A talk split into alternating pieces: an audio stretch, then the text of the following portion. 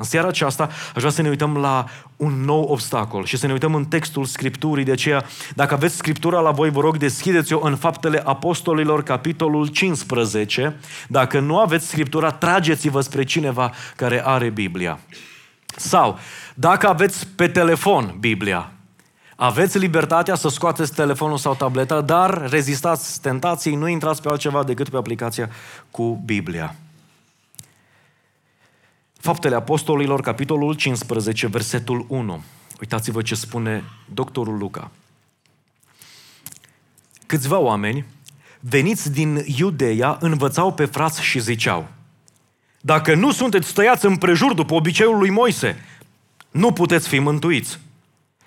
Pavel și Barnaba au avut cu ei un viu schimb de vorbe și păreri deosebite – și frații au hotărât ca Pavel și Barnaba și câțiva dintre ei să se suie la Ierusalim, la apostoli și prezbiteri, ca să întrebe asupra acestei neînțelegeri. După ce au fost petrecuți de biserică până afară din cetate și au urmat drumul prin Fenicia și Samaria, istorisind întoarcerea neamurilor la Dumnezeu. Și au făcut o mare bucurie tuturor fraților. Când au ajuns la Ierusalim, au fost primiți de biserică, de apostoli și de prezbiteri și au istorisit tot ce făcuse Dumnezeu prin ei. Atunci, unii din partida fariseilor care crezuseră s-au ridicat și au zis că neamurile trebuie să fie tăiate împrejur și să li se ceară să păzească legea lui Moise. Apostolii și prezbiterii s-au adunat la oaltă ca să vadă ce este de făcut. După ce s-a făcut multă vorbă, s-a sculat Petru și le-a zis, fraților, Știți că Dumnezeu de o bună bucată de vreme a făcut o alegere între voi ca prin gura mea neamurile să audă cuvântul Evangheliei și să creadă. Și Dumnezeu care cunoaște inimile a mărturisit pentru ei și le-a dat Duhul Sfânt ca și nouă. N-a făcut nicio, nicio deosebire între noi și ei, întrucât le-a curățat inimile prin credință. Acum, dar, de ce ispitiți pe Dumnezeu și puneți pe grumazul ucenicilor un juc pe care nici părinții noștri, nici noi nu l-am putut purta. Ci credem că noi, ca și ei, suntem mântuiți prin harul Domnului Isus. Toată adunarea a tăcut și a ascultat pe Barnaba și pe Pavel, care au istorisit toate semnele și minunile pe care le făcuse Dumnezeu prin ei în mijlocul neamurilor. Amin.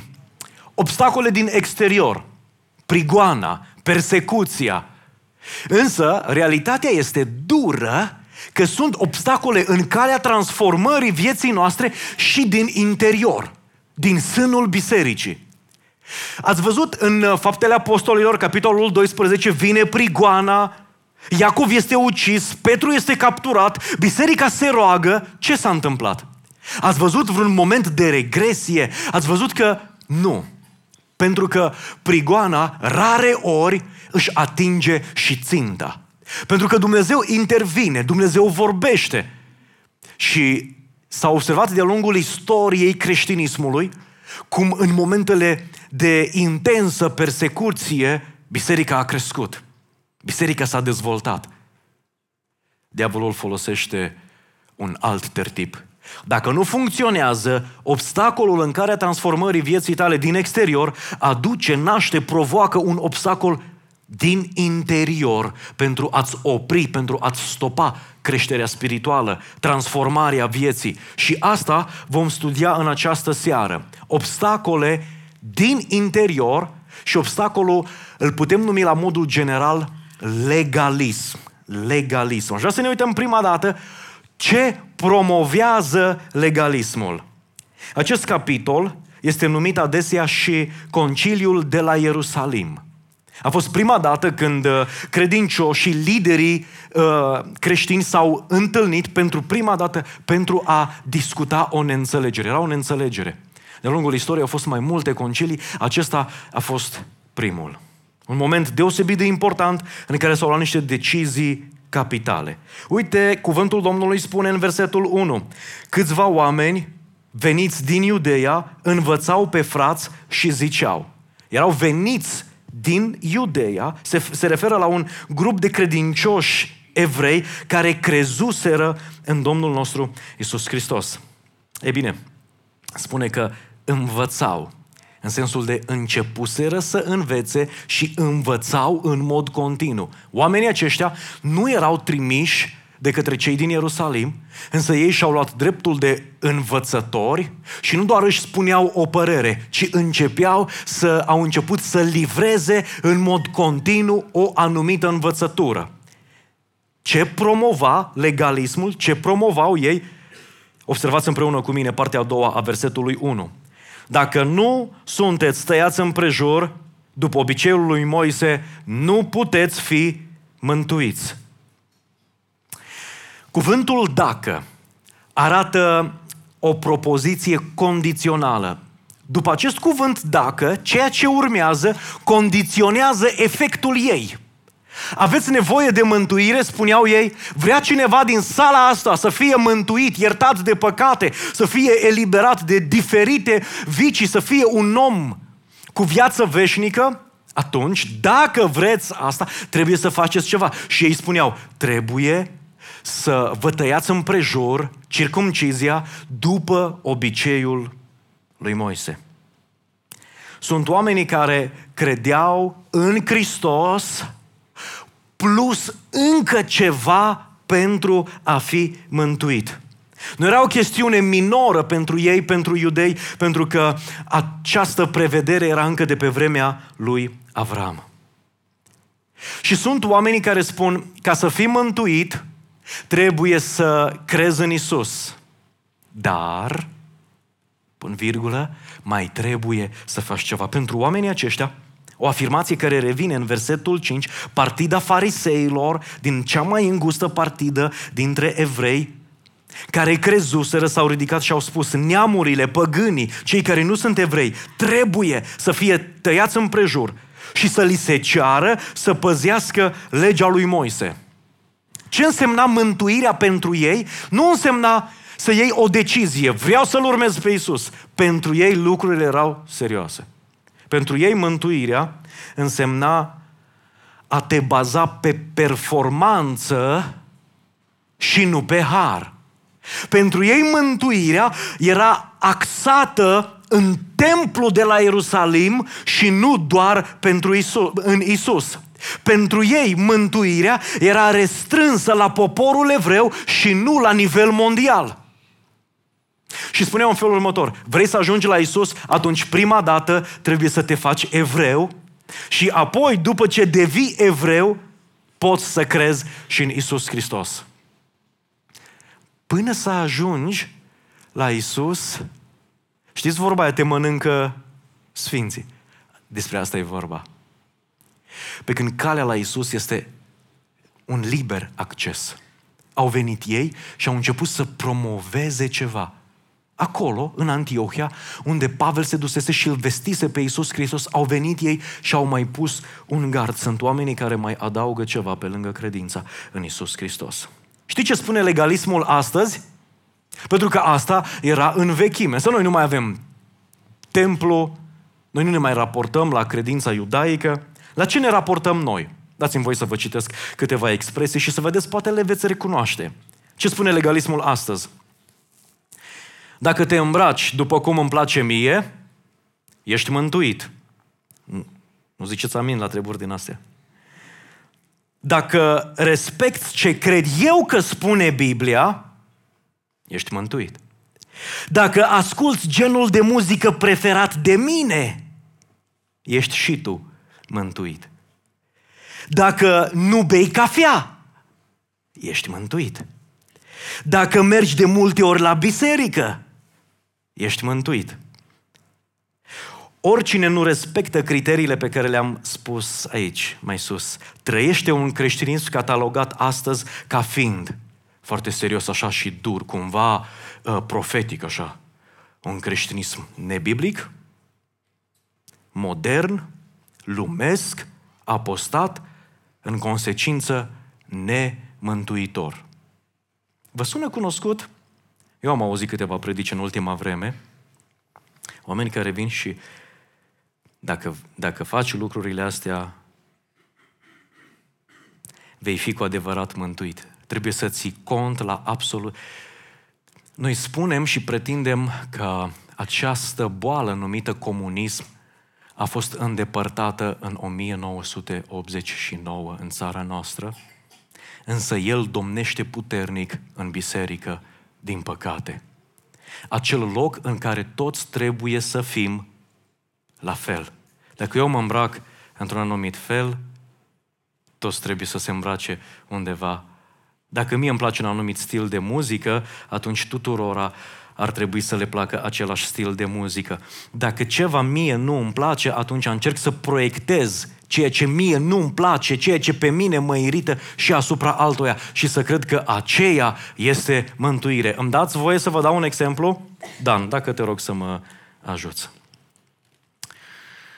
Doamnelor, care aveți poșetuță, la un moment dat am avut și o nevoie de ceva în care să-mi țin Biblia și carnețelul și pixulețul și toate celelalte. Și mi-am cumpărat o gentuță. O gentuță la care am ținut tare mult și țin și acum, dar nu o mai folosesc. De câte ori mă duceam la biserică, îmi puneam Biblia în ea. Nu-i așa că e faină? Îmi puneam Biblia în ea și ajungeam la amvon, o puneam jos și în fine îmi făceam treaba. N-am știut până când nu mi-a spus cineva că era un grup de frați care tot era pace și liniște. Dacă nu mă vedeau pe mine cu poșetuța după mine, uf, turbau. Nu puteau asculta predica, nu puteau să se roage. Fraților, haideți să, pre- haideți să ne rugăm ei. Uf, nervoși de numă. Marea lor problemă, că eu vineam cu poșetuța după mine. Bun, eu n-am știut treaba asta, că le-aș fi spus, păi da, pe surori, nu le lăsați, eu cu ce mai prejos. În sfârșit. Dar aveam o problemă mare de tot, pentru că eu purtam așa ceva. Să o pui bine acolo. N-am știut până când un frate nu mi-a spus lucrul ăsta. Frații se ispiteau. Erau complet de ispitiți. Ce-ar fi făcut ei uh, nu la povestea asta cu gentuța. Ce te-ai fi făcut dacă ar fi venit la tine o ispită reală? Hmm? Atunci să vezi. Dacă tu la o poșetă te ispitești, ce faci când se întâmplă mai mult? E bine, au încercat, n-au reușit prin harul Domnului, au încercat să mă corecteze de chestiunea asta. Eu le-am spus că sunt lucruri mai importante față de care trebuie să avem grijă. Legalismul caută să mai adauge ceva pe lângă Hristos. Pentru noi, ca tânără biserică, există o adevărată luptă în a păstra esențialul să rămână esențial. Lupta este de a mai adăuga și alte lucruri pe lângă Hristos pentru ca oamenii să fie mântuiți. Și atât de greu. Vreau să vă dau un exemplu și predica din seara asta eu știu că e grea. De aceea vă rog să fiți atenți la ceea ce urmează să spun, ca să nu se interpreteze greșit. Deschideți, vă rog, împreună cu mine în 1 Timotei, capitolul 2, versetul 15.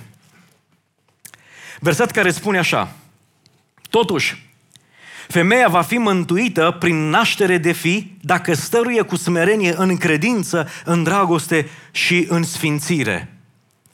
Și au spus oamenii, ca o femeie să fie mântuită, ea trebuie să nască.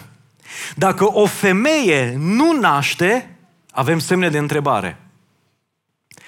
Acum, să nu mă înțelegeți greșit, toate care sunteți căsătorite aici, mă rog Domnul să vă binecuvinteze. Noi ne dorim să avem cât mai multe binecuvântări aici în față. Ne bucurăm de asta. Însă, nu putem condiționa mântuirea unei femei prin naștere de fi. Pentru că, dragii mei, nu există o evanghelie pentru femei, o evanghelie a natalității și o evanghelie pentru bărbați, o evanghelie a harului. Nu există așa ceva. Noi nu putem să facem din femeie o născătoare de copii pentru ca ea să fie mântuită. Un incubator uman. Nu avem niciun drept să pretindem asta femeilor pentru a fi mântuite. Un bărbat este iertat prin jertfa Domnului Isus Hristos.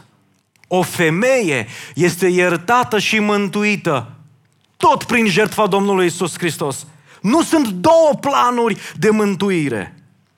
Dacă te uiți, Apostolul Pavel scrie în 1 Timotei, același capitol, capitolul 2, dar două versete mai sus, spune așa, căci este un singur Dumnezeu și este un singur mijlocitor între Dumnezeu și oameni, omul Iisus Hristos, care s-a dat pe sine însuși ca preț de răscumpărare pentru, pentru toți Faptul acesta trebuia adeverit la vremea cuvenită. Ce propovăduiesc legaliștii? Încă ceva pe lângă Hristos. Ori naștere de fi, ori un anumit cod vestimentar, ori un anumit stil de muzică, ori să nu faci ceva. Asta propovăduiesc ei. Ori vreau să spun că mie nu-mi plac uh, disputele, nu vreau să mă lansez în ele pentru că am ceva mai bun de făcut. Dar atunci când privește mântuirea, trebuie să spunem lucrurilor pe nume. Mântuirea, indiferent de rasă, de gen, indiferent de cultură și de orice altceva, pentru toți există o singură cale de mântuire prin Isus Hristos. Vă propun o altă traducere a acestui text, care ne ajută să înțelegem mai bine. Spune așa, totuși ea, femeia, va fi salvată din această dezonoare inițială dacă îi va educa pe copiii ei pe care îi va naște, astfel încât ei să ajungă să rămână în credință, în dragoste, în sfințenie și dacă aceștia vor avea un comportament bun, moral. Dacă vă uitați în Scriptură, Pavel începe argumentul și spune în felul următor, versetul 11, Femeia să învețe în tăcere cu toată supunerea. Nu e un pic ciudat să predic asta de 8 martie. Asta este. Da, e de la Domnul, frate. Femeii nu-i dau voie să învețe pe alții, nici să se ridice mai presus de bărbat, ci să stea în tăcere. Și fii atent acum argumentul pe care îl aduce Pavel și spune așa, căci întâi a fost întocmit Adam și apoi Eva. Și acum, cei din primul secol, ca și cei din vremea de astăzi, uh, misoginii pur sânge, jubilau. Și spuneau, predică frate Pavele, zile, așa. Femeia trebuie să tacă, să nu zică nimic și așa mai departe. Și Pavel continuă și zice, și nu Adam a fost amăgit, ci Eva fiind amăgită s-a făcut vinovată de călcarea poruncii. Cu Biblia în mână, ai văzut? Femeile sunt vinovate. Și Pavel zice așa, versetul 15, totuși, nu vă ambalați, rămâneți calmi, totuși, pentru că oamenii desconsiderau femeia. În secolul I era o problemă majoră, nu ce e astăzi, și astăzi. Secolul I era o problemă majoră. În iudaism, între greci, între romani.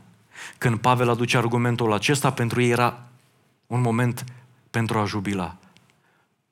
Femeia, din punct de vedere social, era desconsiderată. Și acum Pavel folosește un termen de mântuire în sens de salvare, soteria, în sens de salvare, care era aplicată în vremea respectivă nu doar salvare din punct de vedere spiritual, orice salvare, îl salvai pe un om de la nec. E, femeia va fi salvată din această condiție în care e călcată în picioare, prin faptul că va naște. Bărbaților, oricât de tare ar evolua tehnologia, nimeni dintre domnii din sala asta nu va naște. Niciodată. Never. Voi ați observat cum ne comportăm noi cu mamele care sunt însărcinate? Voi ați observat? Ah, ești însărcinată, vai, dragă de tine și în ce? Trebuie să stai jos, ai nevoie de ceva, să aducem un pahar cu apă. Ați observat când o doamnă a născut, cum ne comportăm toți și uh, ne bucurăm și Anca, extraordinar, aleluia! Există, oricât ar încerca bărbații să facă ziua bărbatului, apropo, știți când e ziua bărbatului? Nu, de aia nu știți. Pentru că femeia, ea naște, ziua mamei, ziua, ziua tatălui, mare lucru, dar ziua mamei, pentru că e mamă, pentru că ea a născut, pentru că ea a suferit. Pentru că Marc, fiul meu, când se lovește, se duce la mami. Nu vine la mine. Ce bine! Femeia va fi respectată din punct de vedere social. Va fi cineva prin faptul că va naște. Hmm? Bărbaților, cum e? Ne putem noi dispensa sub nicio formă. Unde mai pui, zicea aici traducerea aceasta, care este mai nouă și mai bună pentru urechea noastră, o mamă care știe să-și crească copilul, o mamă care știe să se roage pentru, ei, pentru el, nu face din el un derbede, o face din el un om de cinste. Cui, domnișoarelor, cui mulțumiți voi când îl găsiți pe el pe făt frumos?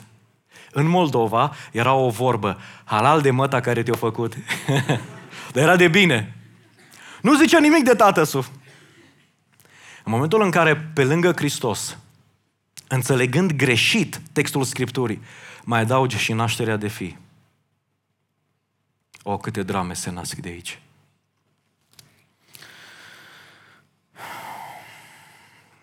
Și exemplele ar putea continua. Ce efecte are legalismul? Asta promovează el. Adaugă pe lângă Hristos. Haideți să ne uităm ce efecte are legalismul. În primul rând, vreau să vă uitați la versetul 2. Pavel și Barnaba, versetul 2, Pavel și Barnaba au avut cu ei, cu legaliștii, au avut cu ei un viu schimb de vorbe. A se citi ceartă. Apoi, mergem mai departe. Apostolii și prezbiterii, versetul 6, s-au adunat la oaltă ca să vadă ce este de făcut. Și versetul 7 ne zice ce au făcut prima dată. După ce s-a făcut ce? Multă vorbă. Versetul 10. Uitați-vă ce spune Petru. Acum dar, de ce ispitiți pe Dumnezeu? Ce efecte are legalismul? Pe lângă faptul că naște controversă.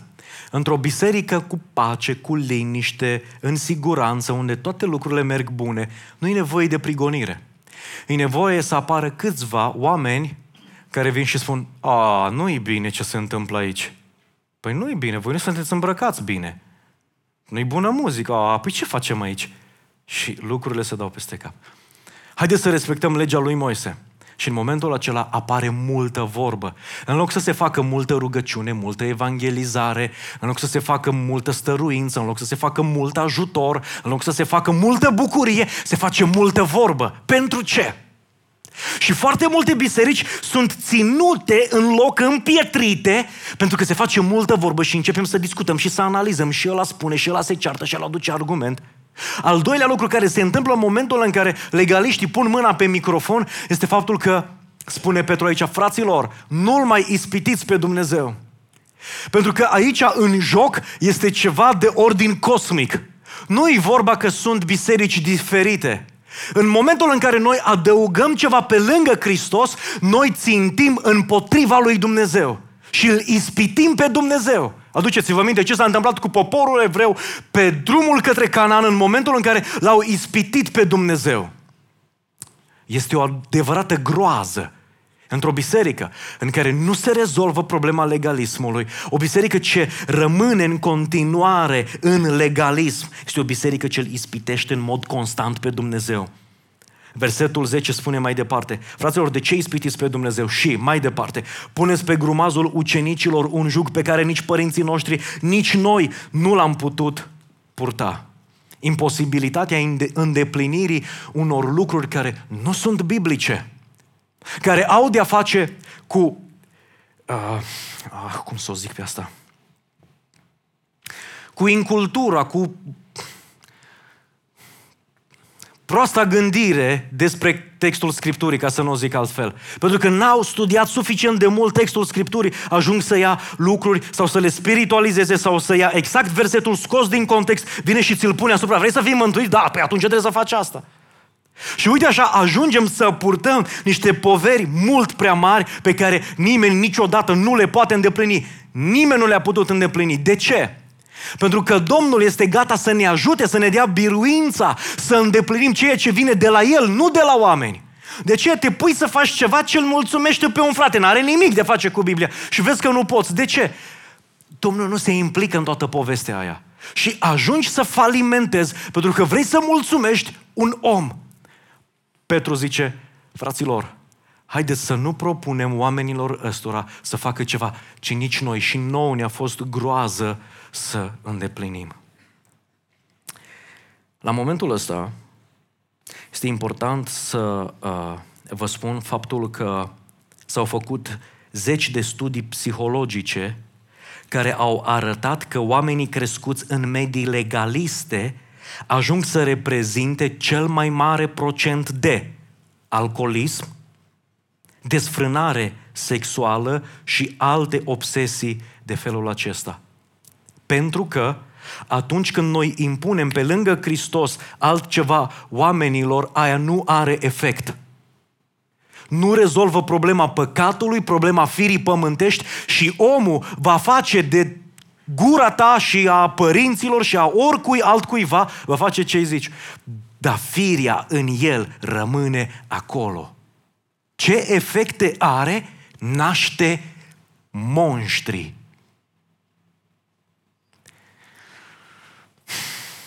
Cele mai grele cazuri de consiliere vin din bisericile legaliste. Cele mai oribile. Domnul Iisus Hristos spune așa, ați făcut din casa Tatălui meu un loc să fie un loc al rugăciunii în care tot să vă puteți ruga, ați făcut din ea o peșteră de tâlhare în care vă puteți ascunde. Și oamenii sunt fericiți să vină la biserică, nu să-L iubească pe Iisus, să te mulțumească pe tine, pe tine. Cum vrei să fac ca să îmi pot uh, trăi viața în duplicitate și în același timp să am o imagine bună? Ce trebuie să fac? Să porți cravata sau să-ți dai jos cravata? Foarte bine. Și omul poate trăi în curvie, în homosexualitate, în abuzuri, în tot felul de vicii, lejer și ani de zile. Și tu nu-ți dai seama, pentru că tu nu-i spui iubește-L pe Iisus din toată inima, tu îi spui să poarte numai niște juguri pe care oricum nu le poate duce. Uite, versetul 24 spune în felul următor. Iacov zice, fiindcă, din uh, fapte 15, fiindcă am auzit că unii plecați dintre noi, fără vreo însărcinare din partea noastră, aducând legalismul, zice, v-au tulburat prin vorbirile lor și v-au zdruncinat sufletele, zicând să vă tăiați împrejur și să păziți legea. Privește, observă împreună cu mine care este efectul legalismului. V-au tulburat și v-au zdruncinat sufletele. Asta prigoana nu o face niciodată. Dar legalismul din biserică și nebunia, asta o face. Te face să, te face să fii tulbur de-al dreptul. Și am văzut oameni care au început să-L urmeze pe Domnul și din cauza legalismului n-au știut ce să mai creadă. Pe calea umblării cu Domnul au început să se dezechilibreze și să pună la îndoială dacă sunt mântuiți sau nu. Galateni, capitolul 1, este un text greu. Tot Galateni, întreaga epistolă, se ocupă de așa ceva. Te rog, ascultă-mă câteva clipe. Pavel scrie unei biserici atacate de legalism și zice Mă mir că treceți așa de repede de la cel ce v-a chemat prin harul lui Hristos la o altă evanghelie. Nu doar că este o altă evanghelie, dar sunt unii oameni care vă tulbură, iată, din nou, și voiesc să răstoarne Evanghelia lui Hristos. Dar, chiar dacă noi înșine sau un înger din cer ar veni să propovăduiască o Evanghelie deosebită de cea pe care v-am propovăduit-o noi să fie anatema. Cum am mai spus, o spun și acum. Dacă propovăduiește cineva o Evanghelie deosebită de, ceea ce ați, de cea pe care ați primit-o, să fie anatema. Caut eu oare în clipa aceasta să capăt bunăvoința oamenilor sau bunăvoința lui Dumnezeu? Sau caut să plac oamenilor? Dacă aș mai căuta să plac oamenilor, n-aș mai fi robul lui Hristos. Iată ce zice Scriptura în locul acesta. Există o evanghelie pe care Pavel a predicat-o, centrată în Hristos. Și există o altă evanghelie care se schimbă, o evanghelie care mai adaugă încă ceva. Știi care este efectul legalismului? Am văzut ce înseamnă în biserică și pentru oameni. Dacă în sala aceasta sunt oameni care au tendințe legaliste, dragii mei, vreau să înțelegeți ceea ce voi zice ca atare. Oamenii legaliști se expun la un pericol enorm. Observă cu mine versetul 8 și 9.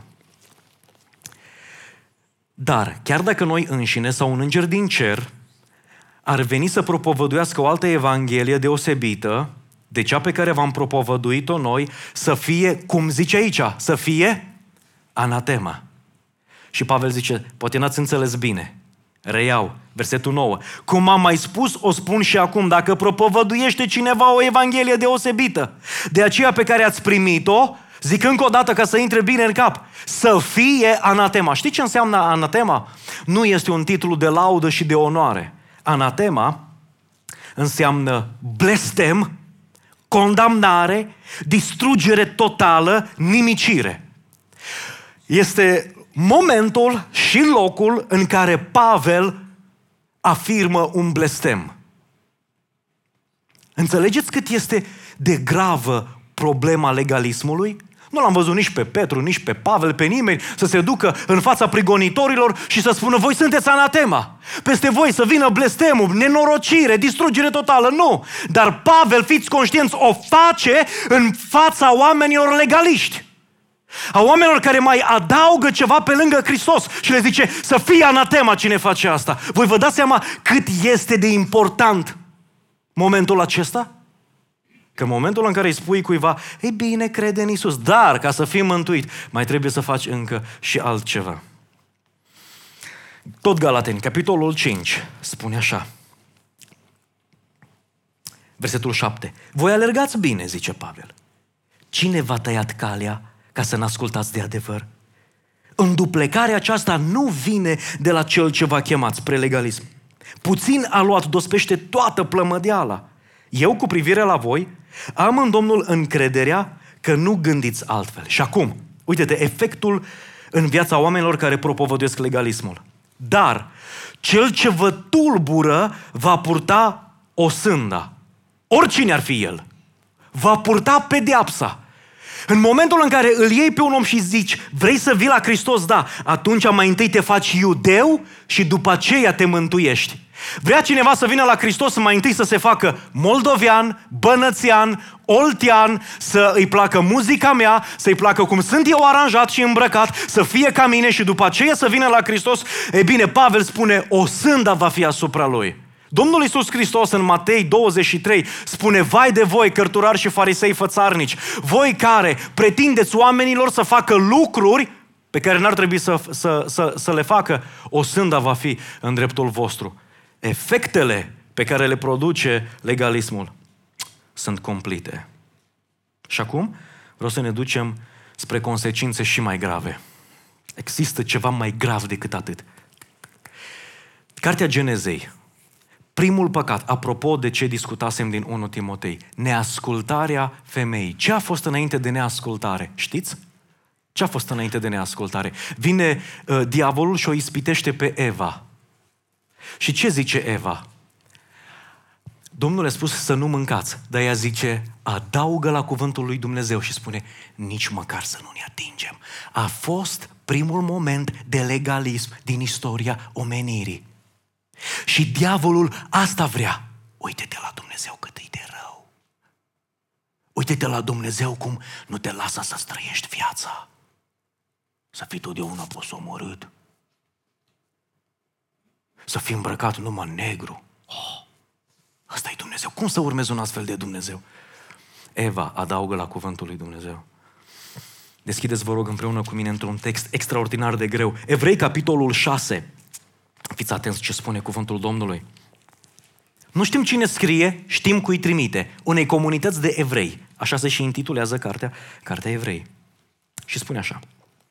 Cei ce au fost luminați odată, și au gustat darul ceresc și s-au făcut părtași Duhului Sfânt și au gustat cuvântul cel bun al lui Dumnezeu și puterile viacului viitor și care totuși au căzut. Este cu neputință să fie înnoiți iarăși și aduși la pocăință, fiindcă ei răstignesc din nou pentru ei pe Fiul lui Dumnezeu și îl dau să fie bazjocoriți. E bine, chestiunea asta nu se poate. Ce înseamnă? Care este semnificația acestui text? Pentru că cu acest text foarte mulți oameni au fost doborâți N-am pretenția că vin acum să explic tot de la cap la coadă textul acesta pentru că ne-ar mai trebui încă vreo două, trei predici. Toate legate una după alta ca să putem explica. Dar, uitați-vă ce spune aici autorul. Oameni care au gustat, au văzut, s-au făcut părtași. Oameni care au fost mântuiți și care au căzut. Nu e vorba de păcat. Nici mare, nici mic. În ce puteau să cadă evreii? Un evreu obișnuit cu legea, cu tăierea împrejur, un evreu obișnuit cu templu, cu închinarea, un evreu care a auzit despre Isus, care s-a întors la Isus Hristos, dar la un moment dat vine cineva, îi taie calea și se întoarce înapoi spre legea mozaică. Se întoarce înapoi și crede că poate să fie, poate să fie iertat din nou prin jertfa animalelor, poate să fie mântuit din nou prin mijlocirea pe care o face marele preot. Un evreu care a crezut în Hristos, dar se întoarce și crede din nou profețiile Vechiului Testament că va să vie Hristos pentru prima dată. Mesia încă n-a venit și cel care este numit Isus din Nazaret nu este adevăratul Mesia. E bine, pentru un astfel de om care se întoarce la legea lui Moise, nu mai este nici o șansă să fie mântuit. Pentru un om care își leagă viața, care își leagă mântuirea, nu de Hristos, ci își leagă mântuirea de jertfa de la templu, de mijlocirea marelui preot, de cadelnițare și așa mai departe. Pentru el nu este nicio șansă să mai fie mântuit. Însă pentru omul care crede în Isus Hristos, sunt toate șansele să fie mântuit. Cât este de grav legalismul, legalismul de la vorbă multă, la ispitirea lui Dumnezeu, la tulburare și zdruncinarea sufletului, la blestem, până la despărțirea totală de Hristos. Legalismul le face pe toate. Care este soluția? Citiți, vă rog, împreună cu mine Fapte, capitolul 15, versetul 7 până la 11. După ce s-a făcut multă, Petru, multă vorbă, pardon, s-a sculat Petru și le-a zis, fraților, știți că Dumnezeu de o bună bucată de vreme a făcut o alegere între voi? Ca prin gura mea neamurile să audă cuvântul Evangheliei, adică viața lui Isus Hristos și să creadă. Și Dumnezeu care cunoaște inimile a mărturisit pentru ei și le-a dat Duhul Sfânt ca și nouă. N-a făcut nicio deosebire între noi și ei, pentru cât le-a curățit inimile nu prin faptele legii, nu prin performanță proprie, ci prin credință. Acum, dar, de ce mai ispitiți spre Dumnezeu și puneți pe grumazul ucenicilor un juc pe care nici părinții noștri, nici noi nu l-am putut purta? Ci credem că noi, ca și ei, suntem mântuiți prin harul Domnului Isus Hristos. Asta este soluția. Nimic mai puțin și nimic mai mult decât Isus Hristos. Vrea cineva să vină la Domnul în seara aceasta? Trebuie să creadă în Isus Hristos. Nu trebuie să se facă nici cum nimic altceva decât să creadă în jertfa de la Golgota. Nu trebuie să performeze, nu trebuie să te lași de fumat, nu trebuie să te lași de băut, nu trebuie să, nu trebuie să te faci tu mai bun, trebuie să vii exact așa cum ești la Isus Hristos și lasă-L pe El să-ți dea puterea de a schimba viața ta. Omule, nu te pune tu să modifici, să faci, să schimbi, pentru că nici noi nu-ți facem asta. Am anumite reticențe de anumiți oameni. Nu vă zic care, ca să nu vă întristeze. Aș vrea oamenii să fie după o anumită tipologie, să-mi placă mie, uai, ce mi-ar place toți să fiți nu știu cum. Dar nu fac asta. Mi-e teamă să-L ispitesc pe Dumnezeu. Mi-e teamă să nu intru sub puterea blestemului. Mi-e teamă să nu duc oamenii în depărtare de Hristos.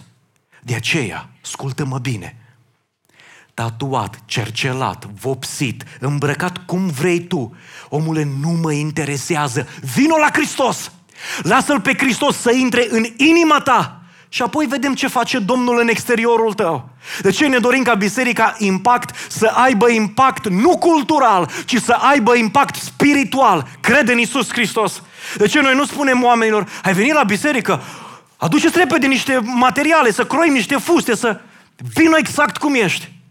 Crede în Isus Hristos.